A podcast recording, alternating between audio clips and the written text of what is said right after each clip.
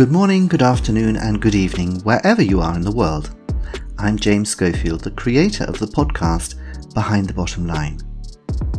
This is a special holiday season story which I've written for you called Vixen. It comes in four episodes and has never been published anywhere else.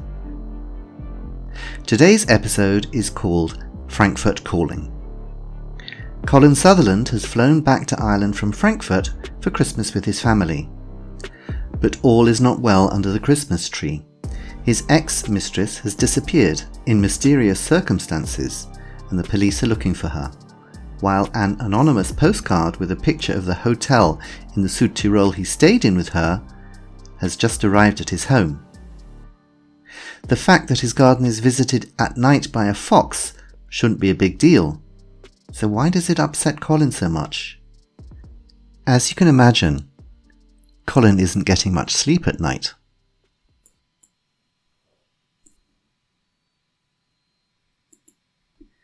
Colin didn't sleep well that night, his mind busy with the significance of the postcard.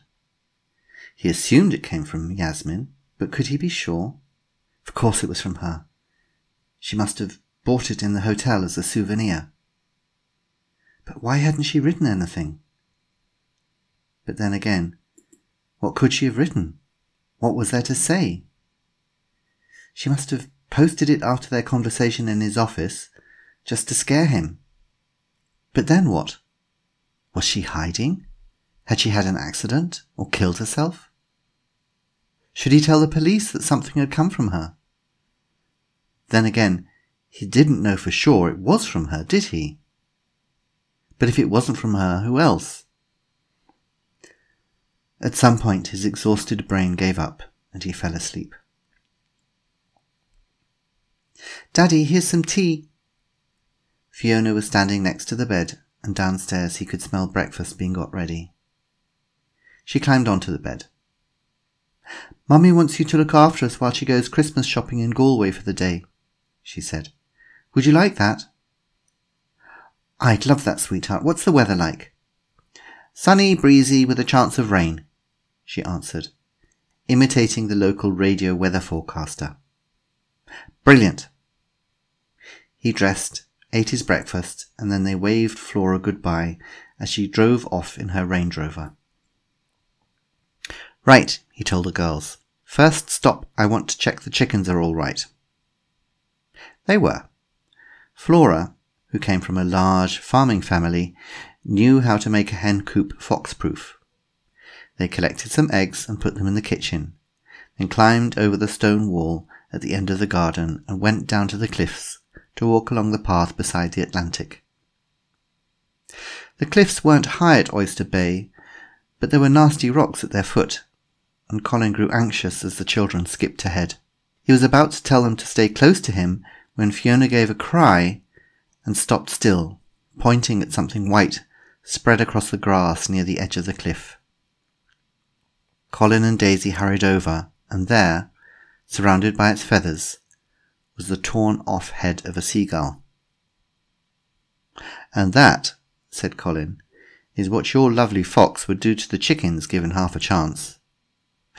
Yes, Daddy, explained Fiona patiently, which is why we have to put the bread out at night for Princess Jasmine so she leaves them alone. But Mummy also says we must always make sure the door to the hen coop is properly shut, continued Daisy. Otherwise she might be tempted they carried on for a while, but the wind had brought some clouds with it, and before the rainy part of the weather forecast started, they headed home. Colin stopped by the wall into their garden where he had first seen the vixen. Where's her lair then? he asked. But the girls didn't know. Somewhere on the cliffs, they thought, but they'd never found it. Colin climbed on top of the wall and looked around. Sometimes you can see foxes in the daytime too, he said. Have you seen her in daylight?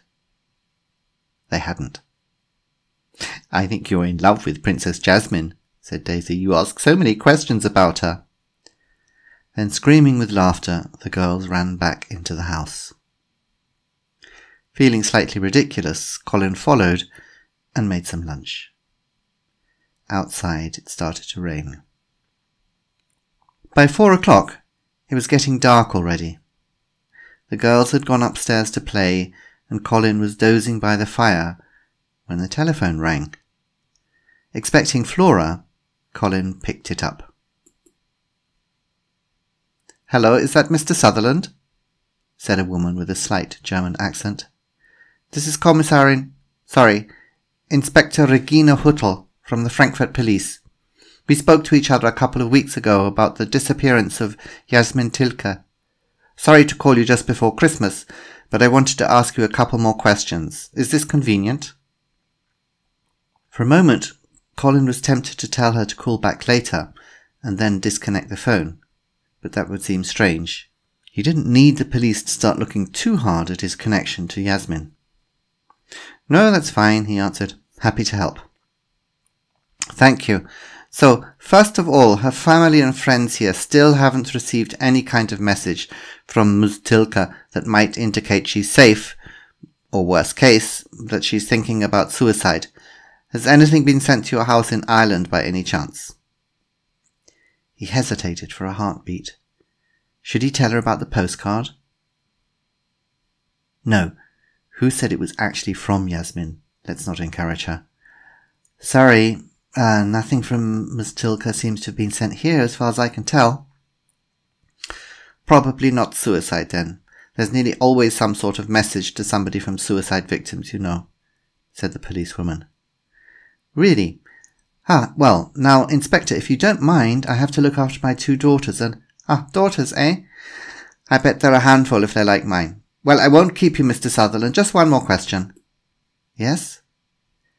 Have you ever stayed at a hotel in the Südtirol called Hotel Dolomiten? Colin felt sick.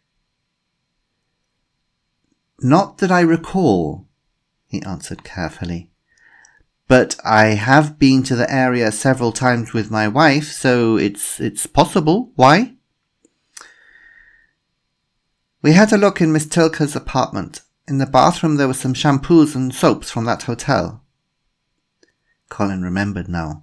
Yasmin had taken all the soaps and shampoos she could lay her hands on. Which surprised us because it's a pretty expensive hotel. I would think it's outside her price range. There followed a silence. Colin thought he could hear his heart beating. I'm sorry, but I'm not quite sure what that has to do with me, he said finally.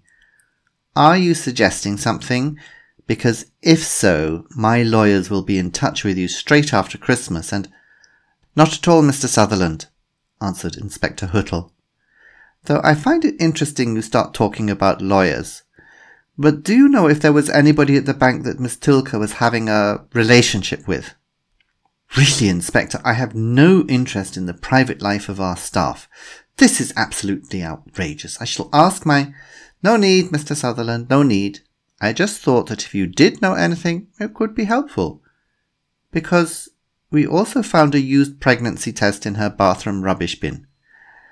But I'll leave you to your family. Please accept my apologies for disturbing you. Goodbye. The phone went dead. Colin put down the receiver slowly and stared blankly at the wall, his mind racing around the information the policewoman had given him. Pregnancy test? Was it positive?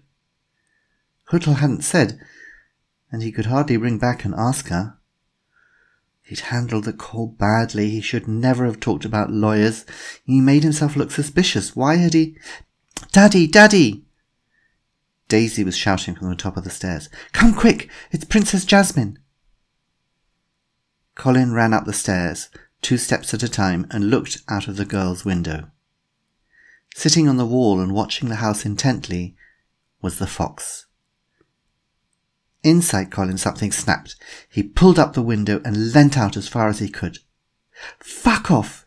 he screamed into the rain. Just fuck off out of here!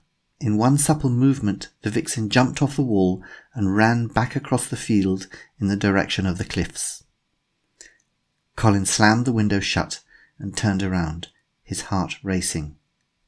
Behind him, he found Flora, the two girls clutching her in fright. Colin, said Flora, whatever's the matter with you?